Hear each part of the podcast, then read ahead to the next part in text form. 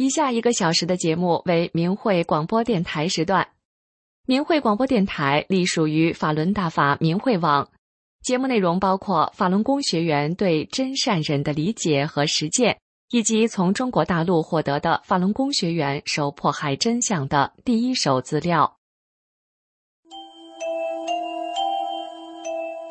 这是明慧广播电台，各国大法弟子。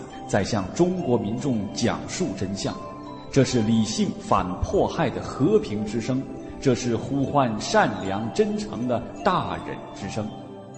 这是明慧广播电台，各国大法弟子在向中国民众讲述真相，这是理性反迫害的和平之声，这是呼唤善良真诚的大忍之声。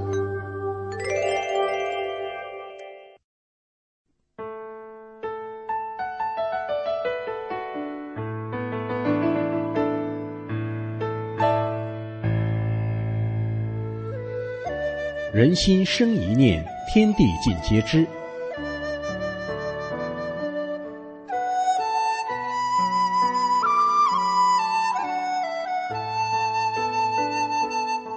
听众朋友您好，欢迎您收听明慧广播《善恶一念间》节目。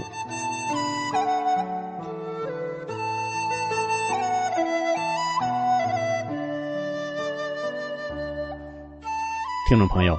都说癌症猛于虎，提起癌症，人们往往谈之色变。之前的节目中，我们与您分享了不少得了癌症的病患因成念九字真言而重获新生的神奇实例。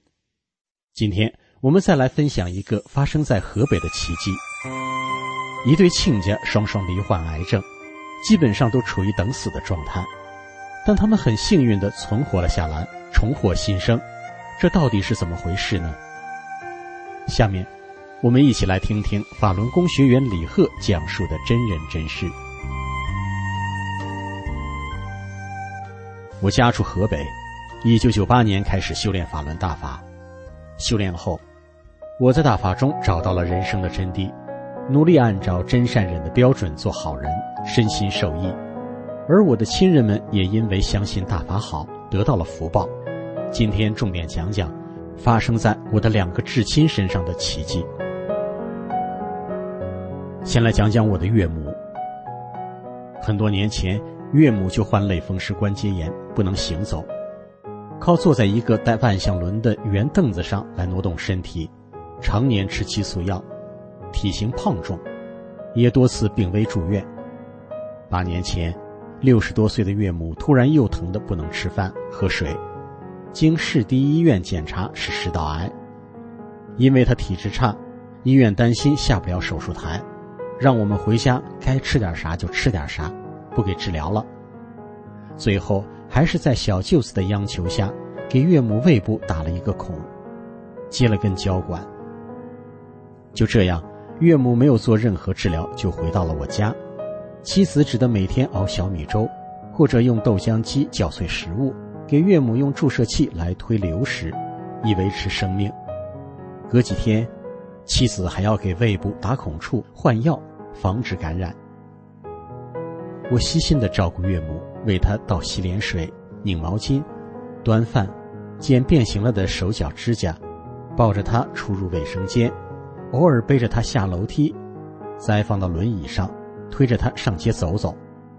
俗话说：“久病床前无孝子。”妻子伺候时间长了，也会经常不耐烦，会给他妈妈脸色。而我是个修炼人，自然而然用高标准要求自己。我对岳母和颜悦色，随叫随到，从没脾气。所以最后岳母跟妻子说：“让他忙他自己的吧，有我这个女婿照顾就行了。”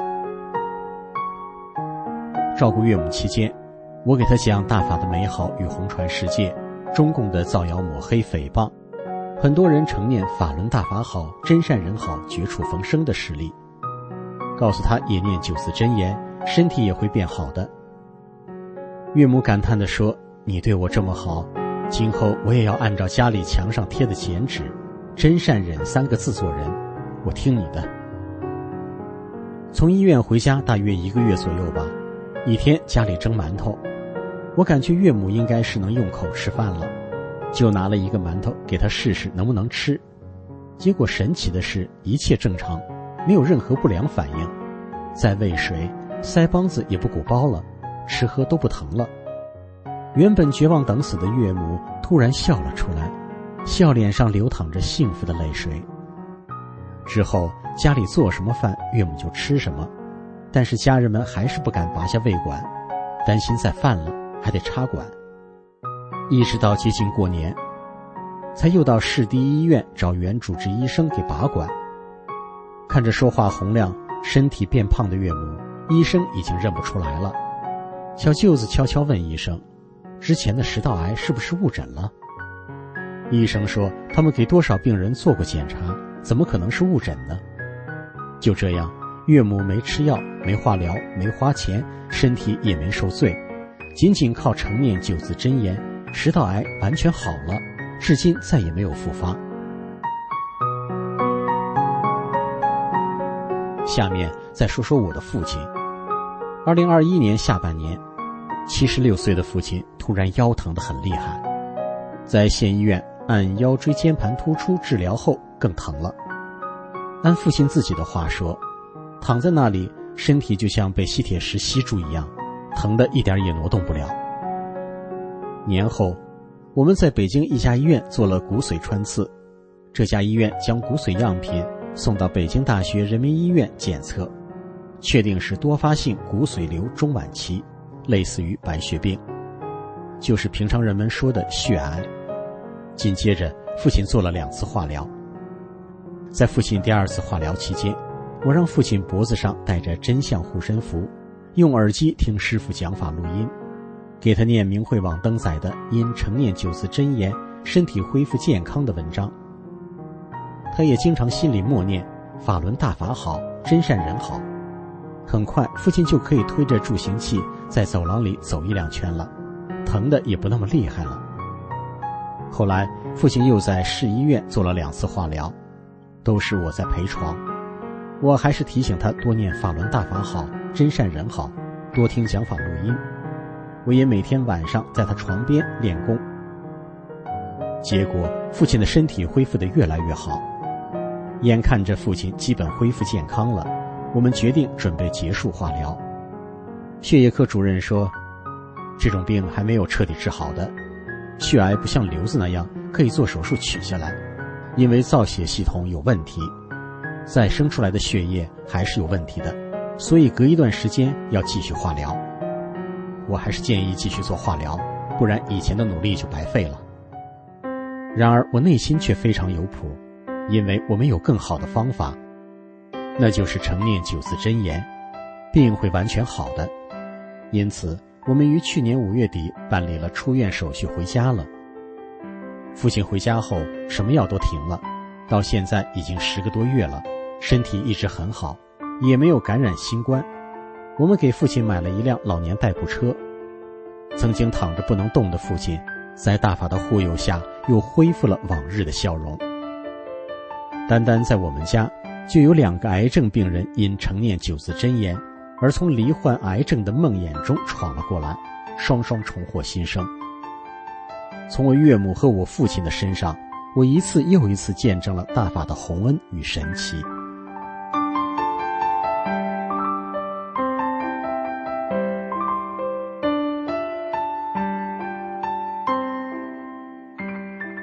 听众朋友，今天的善恶一念间就到这里了。感谢您的收听。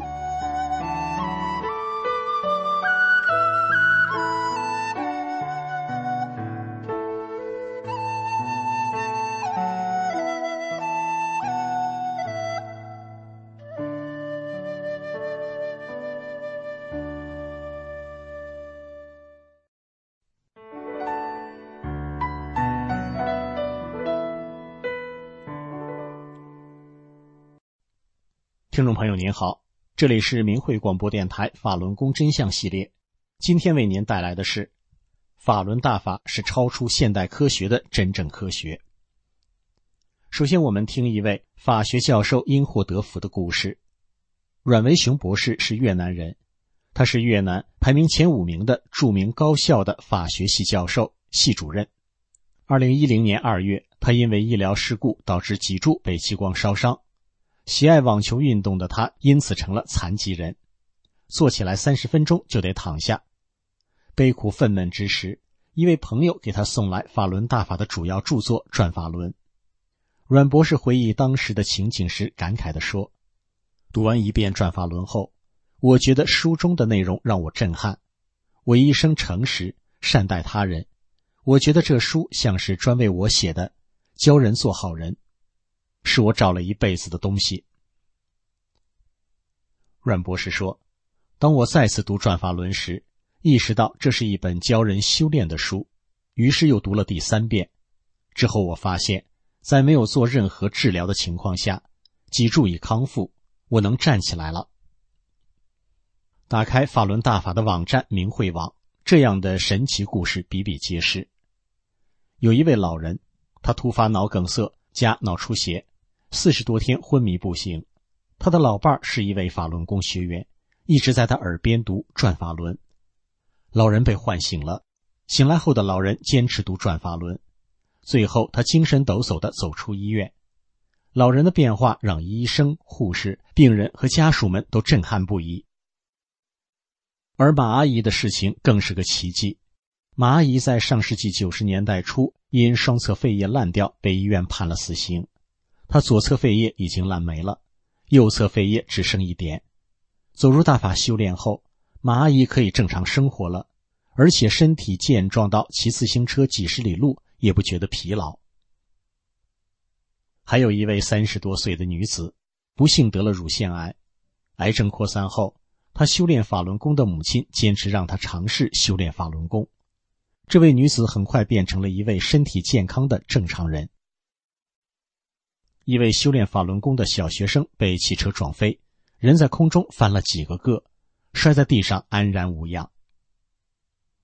一家工厂因天然气管道漏气发生了爆炸，窗玻璃都被震碎了，但里面的法轮功学员和厂长毫发未损。李奇华原是解放军三零一医院的老院长，是著名医学专家。他从一九九三年开始修炼法轮功，起因是他老伴重病几十年，自己身为院长，给予了最好的医学治疗也无济于事。而老伴儿学法轮功不久，全身的重病不翼而飞。李奇华惊叹于法轮大法的神奇，而听了李洪志师傅的讲课，深感法轮大法是超出现代科学的真正科学。法轮大法是佛家上乘修炼大法。一九九二年五月，由李洪志先生传出，修炼者通过同化宇宙特性真善忍与五韬易学的动作功法，普遍身强体健。心性道德提升，迄今法轮功已经红传至一百多个国家和地区，超过一亿人亲身受益。早在一九九八年，在北京、武汉、大连及广东，分别由当地医学专家针对上万名修炼法轮功的群众，总共组织了五次医学调查。调查结果显示，修炼法轮功祛病健身总有效率高达百分之九十七点九。听众朋友，这里是明慧广播电台的法轮功真相节目。以上为您带来的是：法轮大法是超出现代科学的真正科学。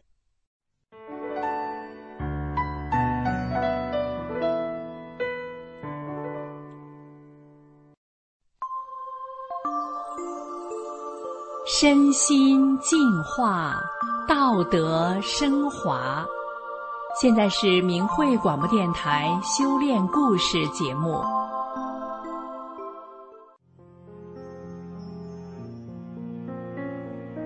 一个娇生惯养的女孩，结婚后却陷入落地的凤凰不如鸡的处境。后来她如何打开怨丈夫、恨婆婆的心结呢？我们来听听他的故事。我出生于一九五五年，在一个普通的工人家庭中长大。父亲是家中父辈的老大，我也是我这辈儿的老大，所以尽管家庭不富裕，但我还是比较受宠的。上小学时，每逢天气不好，刮风下雨了，或下雪路滑呀，父亲就背着我送我去上学。初中时，学校让我们下乡劳动，父亲会带着好吃的去看我。为了躲避上山下乡，没念完初中我就退学了。在十八岁前，我没做过饭，没刷过碗，没带过弟弟妹妹。我就是这样娇生惯养长大的，成了一个大门不出、二门不迈的人。没有为别人做事的能力，更没有为别人着想的念头。到了婚嫁年龄，父亲通过介绍人做主给我找了一个大我六岁的丈夫。父亲以为岁数大的男人能关心人、体贴人，能珍惜照顾家。可出乎意外的是，丈夫是一个地道的大男子主义者。对我从没说过一句热乎话，没做过一件体贴人的事，无论是吃喝穿戴还是料理家务，他都精心算计。比如，下班要看到我家烟囱在冒白烟，知道我做饭了；吃东西我不能吃头一口，吃头一口是我没规矩。他从来没主动做过一顿饭。没洗过一次衣服，没带过孩子。不管我有多少活要做，他出去玩回来，到时间吃饭，我都得把活放下给他做饭。他理直气壮地对我说：“做完饭再干我的活。”家中无论出现什么事情，他全都埋怨我。他妈告诉他什么，他全听全信。婆婆的绰号是小辣椒，丈夫家兄弟哥仨，丈夫是老二。我和丈夫结婚时，婆婆连一个手绢都没给我，接到的礼钱她都自己留下了，礼物都给了她大儿子。可过后村里有大小人情，却都让我去还礼。我在怀孕两个月时出了工伤。骨盆耻骨骨折了，医生没有叫我打胎，可是婆婆却让护理我的护工劝我打胎。我出了工伤，婆婆和丈夫没说过一句关心我的话，只关心我是否会留下残疾。我怀孕时孕期反应厉害，上不了班了。这时丈夫说：“你先休息几天，能上班时再上几个月。”我还有点外债，我一听马上问他有多少外债，他说五百多。其实后来我看到丈夫的账本上写的是七百三十元，就算是五百多元外债也够呛啊。那时只是临时工的我，工资才三十八元六角，三口人生活都困难，何况还有外债。我心想。孩子生下来有没有奶吃还不知道呢。如果需要买奶粉，这日子怎么过呀？于是我决定打胎。母亲知道我要打胎，坚决不同意，指责丈夫说：“咱和你处对象，没花你一分钱；结婚没和你提过任何要求；送姑娘结婚，连你的一口饭都没吃，怎么欠的外债？”母亲找到当时婚嫁的介绍人，问怎么欠的外债。介绍人是丈夫的师傅师娘，他们就把丈夫找去，强迫他说出外债的缘由。这才知道，当时丈夫的哥哥结婚欠的外债，让我丈夫还。到我们结婚时，外债没还完，就都算到我们的婚事上了。得知这些，旁观者都很气愤。有人让我离婚，有人说让我母亲把我接回家，等他还完外债再回来和他过，说什么的都有。而母亲劝我说：“这孩子是奔你来的，没出生就被害死了，这也是条命啊！你忍心吗？你从小就懂事听话。”这桩婚事你不愿意，我和你爸都知道，是你爸同意的，你爸会管你的。等孩子生下来后，我们补助你一部分，孩子用的东西妈全管。就这样，孩子的命保住了，我生下了女儿。孩子生下来才五斤四两，因为那时生活条件不好，我没吃什么营养品。我怀孕后期肚子不大，别人都说我能生个男孩。婆婆说：“你骨盆受伤却没流产，我就知道是女孩。”这时我才明白，婆婆当时为什么劝我打胎。原来他知道我会生女孩呀，婆婆喜欢男孩。月子里，婆婆不让我及时吃上饭，我饿出了胃病，一饿就全身发抖、出虚汗、心慌。我还有腰痛、骨质增生，还得了鼻窦炎，常年身体无力。我满肚子的苦水，痛苦万分，窝囊度日。使我的身体一天不如一天，感冒发烧打针吃药是常事。丈夫在我感冒发烧三十九度多时出去喝酒，从早晨六点喝到晚上九点才回来。我每次生病都不能吃东西，等病好转时就想喝点粥，吃点咸菜，可是几个小时都吃不到嘴。我怨丈夫，恨婆婆，因他们看我软弱，太好欺负了，就这样对待我。丈夫对我的身体状况非常不满，我越生病，他还越生气，越指责我。我从父母的宠爱到丈夫的讽刺挖苦，真是落地的凤凰不如鸡呀！我气恨委屈。痛苦到了极限，想过一定要和丈夫离婚，甚至想过自杀。就在我绝望之时，熟人给我介绍法轮功，说的我心明眼亮，胸怀大开，越听越爱听，觉得我的生命有希望了。他帮我请了宝书《转法轮》，这是法轮功的主要著作。修炼后，很快我一身的病全好了，真正体会到了“无病一身轻”的美妙。在《转法轮》书里，法轮功师傅说：“别人对你不好的时候，可能有两种情况存在，一个是你可能生前有过对人家不好，你自己心里头不平衡，怎么对我这样？”那么你以前怎么对人家那样？你说你那个时候不知道，这一辈子不管那辈子事，那可不行。我才明白，原来是这样呀。那我可能生前有过对人家不好，这辈子不管那辈子事，那可不行。我明白了这个道理之后，知道以后我可不能再恨婆婆。也不能再怨丈夫了，这是我生前欠下的呀。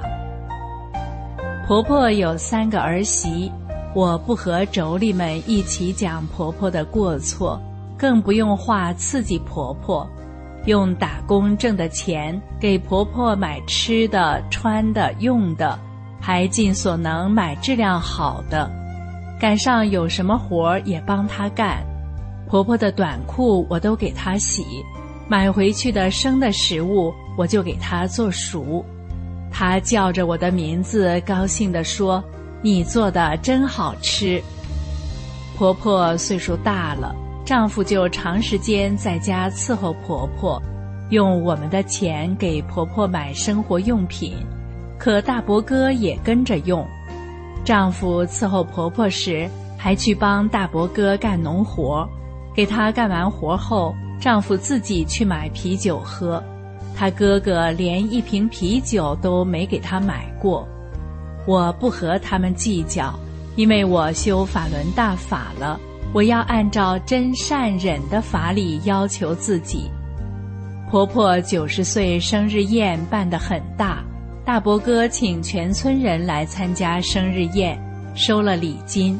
小叔子也拉了一大客车人来参加生日宴，也收了礼金。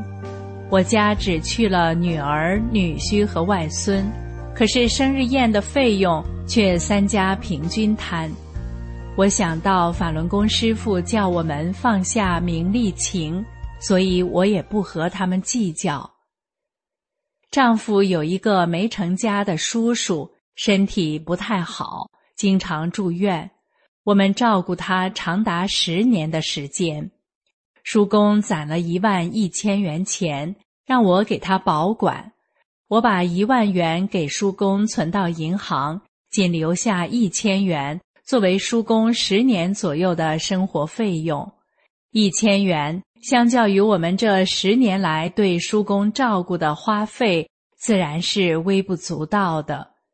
在叔公身体不佳时，他和我说：“我放你那儿的钱就是给你的。”我说：“我可不要。”他说了几回，我都回答他：“我不要。”后来叔公生气了，说：“那我不管了，你爱给谁给谁。”不给你哥就行，而且说他死后骨灰盒让大伯哥给买，因为大伯哥欠叔公的钱多年不还。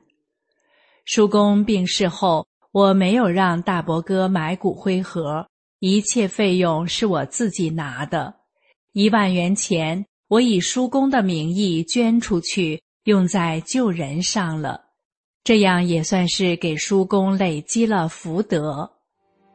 婆婆见到我修炼法轮大法后，无私的为他着想，知道我真诚善良，处处事事都为她好，感动不已。婆婆有三个妹妹，一个哥哥。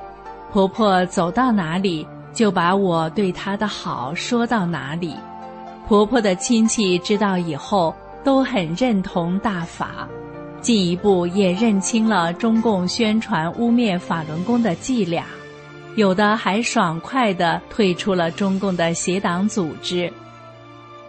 大法不仅让我走出家庭矛盾的困境，还让我成为一个处处为人着想的人。我想把大法的美好及被迫害的真相告诉世人。让他们可以认同大法，远离邪恶，从而获得大法的福泽，和我一样走向幸福的人生。今天的故事就为您说到这儿，谢谢您的收听。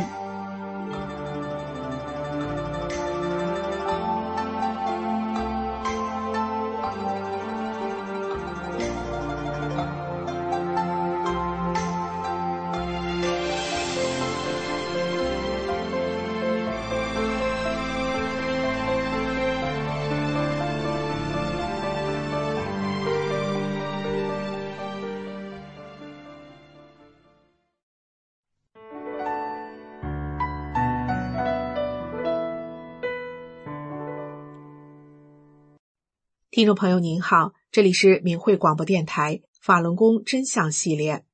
今天为您带来的是天安门自焚画面是谁拍的？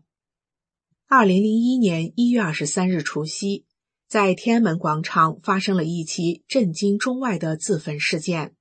新华社马上发稿栽赃给法轮功。七天之后，一月三十日的央视焦点访谈节目播出了自焚现场的画面。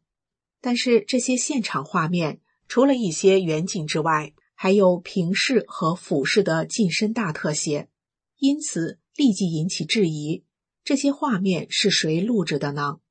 在中国，没有事先得到允许，企图在敏感地点对敏感事件拍照是不可能的。焦点访谈关于自焚事件的记者李玉强，他曾和摄影师邢旭东。写过一篇关于北京一个火灾现场采访的后续文章。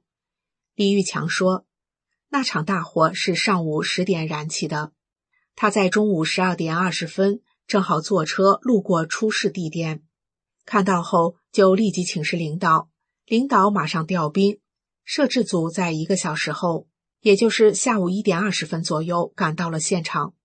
摄影师邢旭东说：“为了采访到第一手资料，就要再靠近现场，可受到的还是警察无数次的盘问，无数次的阻拦。”李玉强和我冲上去接近现场，正在拍摄时，警察把我们的摄像机镜头撅向了天空定格。从李玉强和邢旭东的描述中，我们得到了什么？第一，焦点访谈记者偶然路过发现后，而从寝室到摄制组赶到花了整整一个小时，因此要拍摄到突发事件的最早画面几乎是不可能的。第二。要想接近现场拍摄，就不得不突破警察无数次的盘问、无数次的阻拦。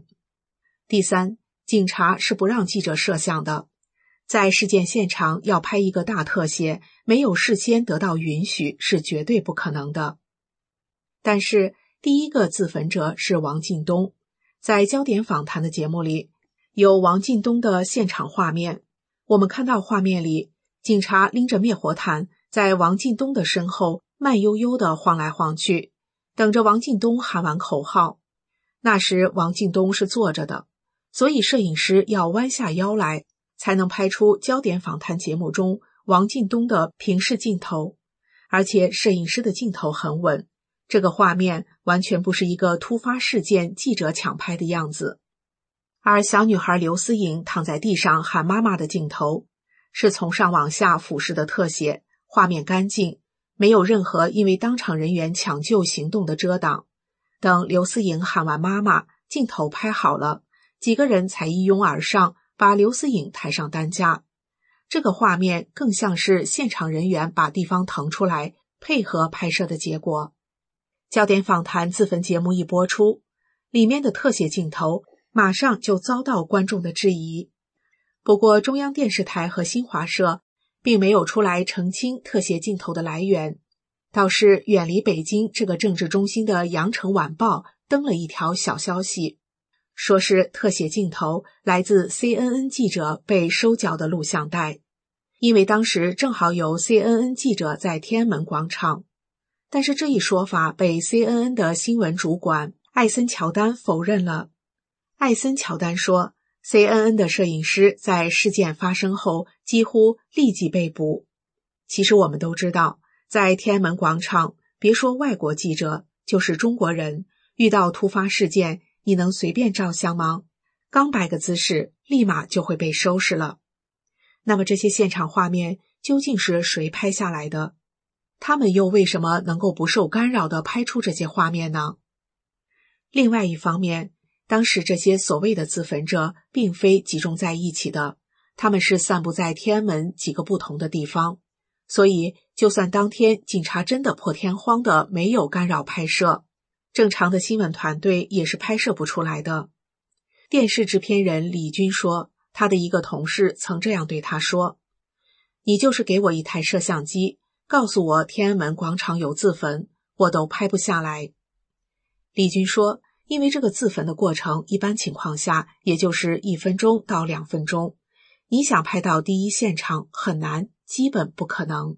他这还不只是第一现场的问题，他的镜头拍的是非常完整的，全景、中景、特写、不同的角度、现场录音等等，把它完整的拍了下来。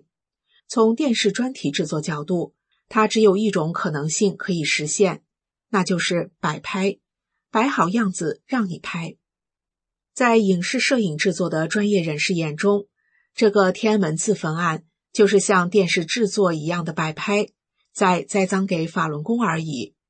事实上，法轮功师傅李洪志先生在一九九四年出版的《转法轮》一书中就写道：“练功人不能杀生。”李洪志先生于一九九六年在悉尼的演讲中也明确说过。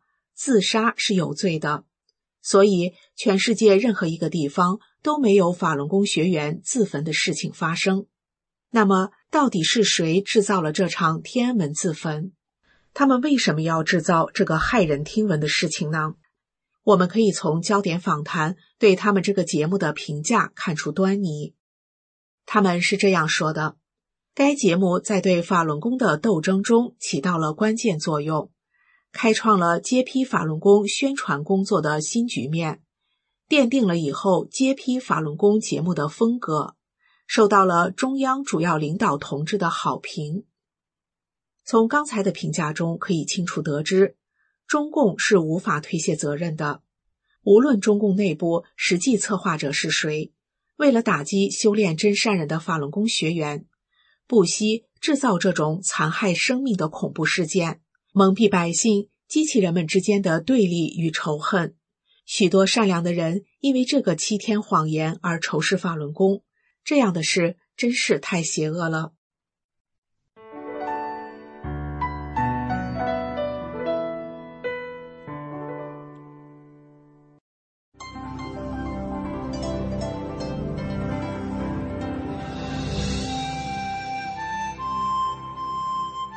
人心生一念，天地尽皆知。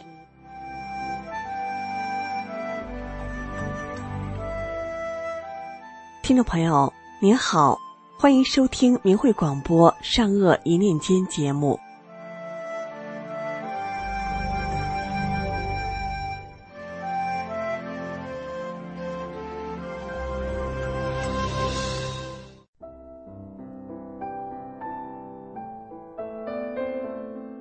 一位昔日的赌徒欠债将近一百万，为躲避债主四处流浪，落魄的生活迫使他欲寻短见。路上偶遇一位善心人，告诉他九字真言，从此时来运转，一家人过上了做梦都想不到的美满生活。请听静莲讲述的他哥哥的亲身经历。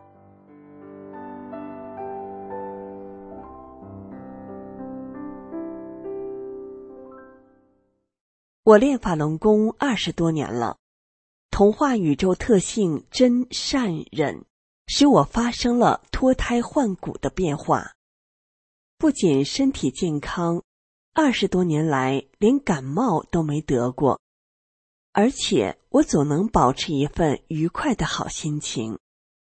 很多遇见我的人都说：“你都是快六十岁的人了，怎么就不显老呢？”有人说我像四十多岁，有人说我像三十多岁，甚至有人说我像二十多岁的人。大法如此美好，我多么希望我的亲朋好友们都不要受中共谎言的蒙蔽，明白大法的真相，也能拥有好的福运。在此给大家讲讲我哥哥的故事。见证大法的神奇与美好。我哥哥是个有点小聪明、自以为是的人，小事看不上，大事做不好，听不进别人的意见，总觉得自己比别人行。在家里也看不上我的嫂子，什么事都得听他的，他说了算。他把钱看得很重。又爱摸牌赌博，一双儿女也没读多少书，十几岁就都出去打工了。以前我告诉他法轮大法的真相，他总是不听，还说：“你都练傻了，到手的钱都不知道要了，指商家给的回扣钱，别人打你也不知道还手，你说你傻不傻呀？”十多年前，哥哥因参加赌博和非法集资，欠下了大量的外债。后来债主找上门来，他便开始东躲西藏，离家出走。嫂子这才知道他已欠下了近百万元的高利贷，整个人都吓傻了，整天痛哭流涕。为了躲避追债的人。嫂子只好忍痛离开了好不容易贷款才买的新房子。嫂子离开家后，其中一个债主便将他们家封了，并换了锁。后来只好将这新房子抵给这个债主了。哥哥害怕逼债的找到他，整天提心吊胆的在外流浪，身上又没钱。正当他走投无路，准备寻短见的时候，我让侄女想办法联系上了他，告诉他千万不要做傻事，亲人们都在想着他，我们一起来想办法解决这些难事，让他一定不要有轻生的念头，并让他到他儿子那儿去住下，虽然还是在担惊受怕。但总算有了个落脚之处，哥哥开始在这个城里找点零活干，可他身体也开始不好了，心情也不好，找活干活也不顺利，真是苦不堪言。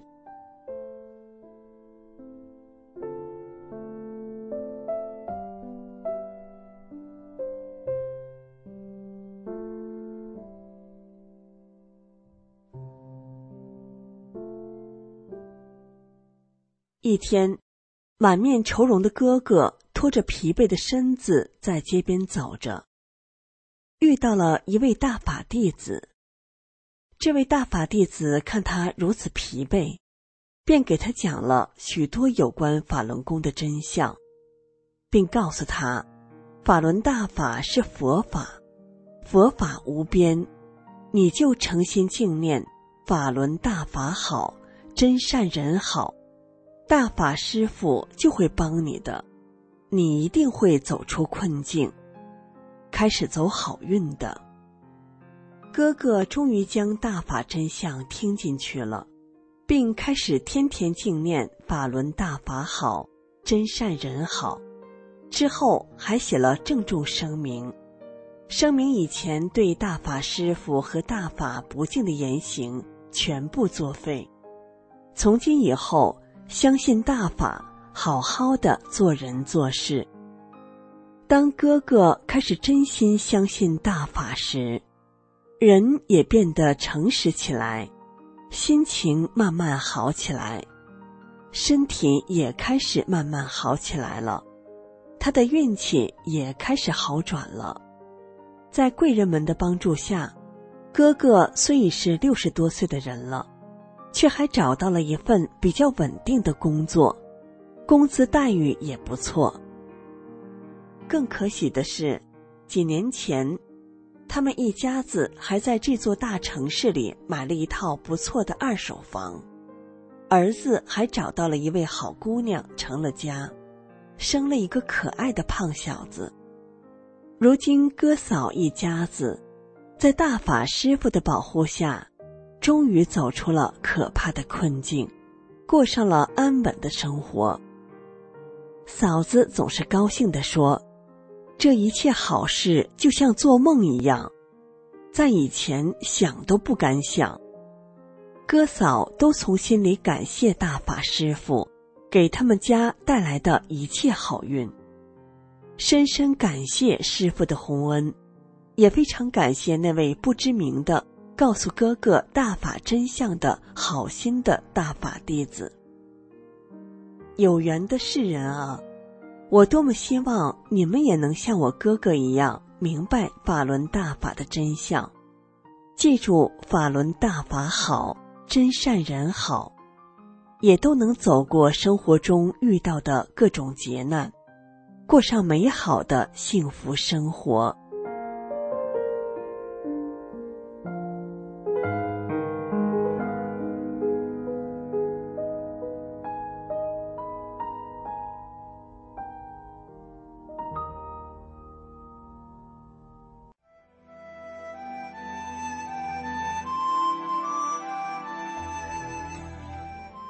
听众朋友，今天的善恶一念间就到这里，感谢您的收听。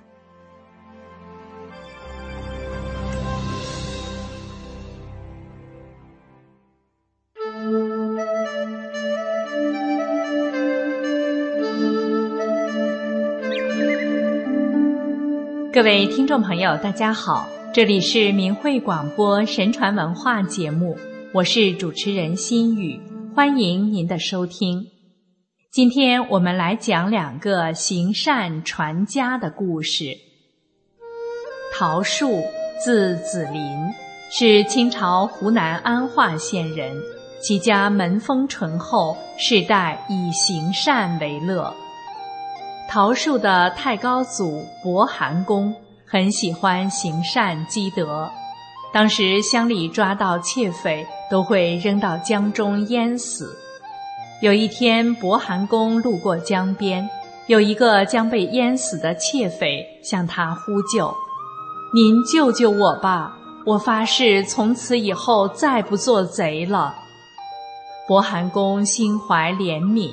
便请求众人将此人放了，又怕这人重操旧业，继续作恶，于是送给了他一艘小船，让他在渡口摆渡谋生。类似这种情况，伯寒公一生前前后后送出了八艘小船，这些人后来全都改邪归正。为了避免行人被碎瓷瓦砾所伤，伯寒公每次外出都随身带着个小筐，把路上的碎瓷瓦砾都拾到小筐中带回家。等到去世时，他的一个空房间中积存的碎瓷瓦砾已经堆积到像房子一样高了。陶树的曾祖文恒公。非常宽厚。有一天下大雪，晚上文恒公家中的米被人盗走。文恒公根据雪地上的足迹一路找去，发现原来盗米之人是自己认识的一个熟人。文恒公没有声张，默默地回到了家中，从来没有再对人提起这件事。直到三十年后。文恒公的妻子偶然对子孙讲起这件事，此事才被大家知道，但还是故意隐去了稻米人的真实姓名，没有公开。其宽厚仁恕之心，由此可见一斑。康熙戊子九年，文恒公的邻居家失火，所有家当烧毁殆尽。和与其毗邻的文恒公家却安然无恙。更不可思议的是，文恒公家的粮仓与邻居家紧挨着，居然也丝毫没事。据前来帮忙救火的人讲，他们发现，在大火燃烧时，有一红衣人长袖持扇站在墙上，向大火一扇，那大火到文恒公家的墙边。便停止不前了，墙都被烧红了。大家说，这都是陶家平日行善积德，所以才有神仙护佑。邻居家被烧得一无所有，文恒公的妻子便将自家粮仓中的粮食全部给了邻居。陶树的祖父银亮公生性淡泊。家中并不富裕。有一天，银亮公在江边拾到了一些钱，他在那里一直等了一天，才见一人仓皇而来，面色如土，低着头在沙砾中搜寻什么。银亮公问他找什么，那人说：“我在外为人做工好几年没回家了，家中还有老母亲。”今天带着积攒了多年的钱，准备回家奉养母亲，没想到却全都丢了。银亮公问他丢了多少钱，那人说的都对，银亮公便将拾到的钱如数还给了那人。那人为表感谢，非要将钱分给银亮公一半。银亮公笑道：“我如果贪图你分给我那些钱。”我不如不在这里等你了。说完，笑着让那人赶快回家去。那人叩头拜谢而去。桃树的父亲襄贤公疏财仗义的事也很多。善哉，善有善报，可是天理。陶家历代如此重德好施，何愁家业不昌盛，子孙不富贵呢？到了桃树这一辈，寒微门第出身的陶树接连通显。他于嘉庆五年秋试中举，两年后成进士，选翰林院庶吉士，累官至两江总督，赠太子太保衔。陶树一生为官清廉，他同样继承了陶家乐善好施的家风。他在职期间，曾多次将自己的俸银全部救济了灾民。道光皇帝听说后，感动地说：“为臣下的能个个像桃树那样清廉，何愁天下不太平？”并赐给桃树三千两银子以示奖励，可桃树依旧粗茶淡饭，对那些钱分文未用，全部用来接济了贫苦乡民，并在安化县兴办了四十八所义学。为什么深受神传文化熏陶的人都十分推崇行善积德呢？因为乐善好施是符合宇宙真善忍特性的一种美德，行善的好人将得到上天的护佑和赐福，而且人如果做了好事，就会积德，而人的福禄寿等皆是用德换来的，因此做人不可不多行善举啊。再来讲一个行善传家、厚德望族的故事。樊仲，字君云，西汉南阳湖阳人。他性情温和厚道，为人乐善好施，喜欢帮助别人，做事讲究法度。家中三代没有分家，财物共有。子孙都相互礼敬，家里常常像官府一样讲究礼仪。樊仲的家中世代擅长耕种庄稼，并且喜欢做生意。樊仲经营家里的产业非常得法，一点损失浪费都没有。他使用仆人佣工，能够人尽其用。所以家里能够上下同心协力，财产和利润每年都成倍增长，以至于后来拥有田地三百余顷。樊仲家还养鱼、养牲畜，乡里有穷困紧急的人向他家求助，樊仲一般都满足他们。樊仲的钱财积累至成千上万，他经常周济本家同族。施惠于乡里，樊仲的外孙何氏兄弟之间为一些财产而争斗，樊仲为他们的行为感到羞耻，便送给他们两顷田地，以化解他们兄弟之间的愤恨和诉讼。县中的人都称赞樊仲的德行，将他推为三老。樊仲八十多岁去世。他平素所借给别人的钱财多达数百万，他临终前嘱咐子女们将那些有关借贷的文书契约全部烧掉。向他借贷的那些人听说后都感到很惭愧，争先恐后的前去偿还。樊仲的孩子们都谨遵父亲的遗嘱，一概不接受。樊仲的儿子樊宏也同样宅心仁厚，为人谦虚谨慎。王莽末年的战乱中，曾有军士要杀樊宏的家人，但听说樊仲父子两人向来以礼义恩德行于乡里，因此没有敢乱来，樊宏家人得以幸免。樊宏后来辞官返乡。与同族亲属们聚居而住，有老弱千余家前来归附他。当时赤眉贼残杀无数，本欲攻打樊洪居住的地方，但听说樊洪素来仁厚，喜欢行善，因此也没有忍心前去攻打。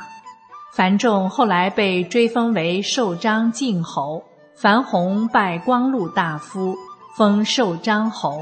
去世后，皇帝为表彰他的德行，赐钱千万，布万匹，视为公侯，赠以印绶，车驾亲送葬。樊仲的另一个儿子樊丹被封射阳侯，孙子一个被封平望侯。一个被封玄乡侯，樊仲一家人乐善好施，重德积德，成为当时一大名门望族。古代的人懂得培养子孙后代高尚的品德、宽厚善良的品性、廉洁的品质和简朴的作风，追求财富恰恰是不被看重的。而这才是真正的造福后代。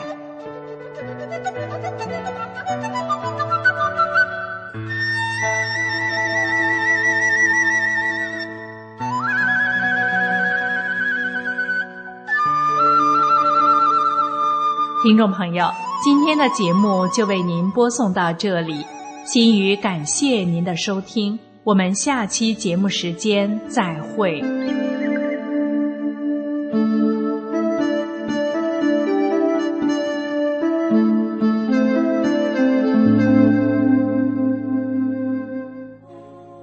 请听童声独唱《给狱中妈妈的一封信》，由大陆小弟子作词。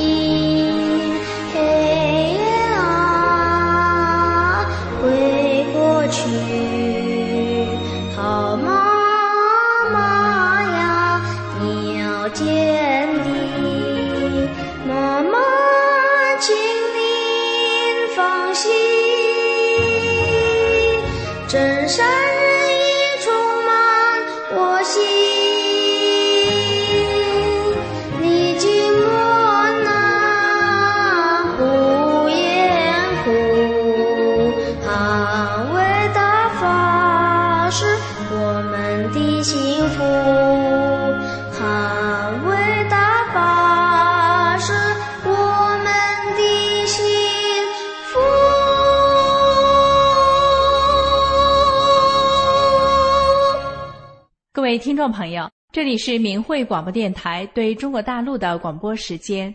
我们的收听时段是北京时间每天下午五点到六点。更多节目可以通过破网软件到明慧电台网站收听，网址是 m h r a d i o 点 o r g。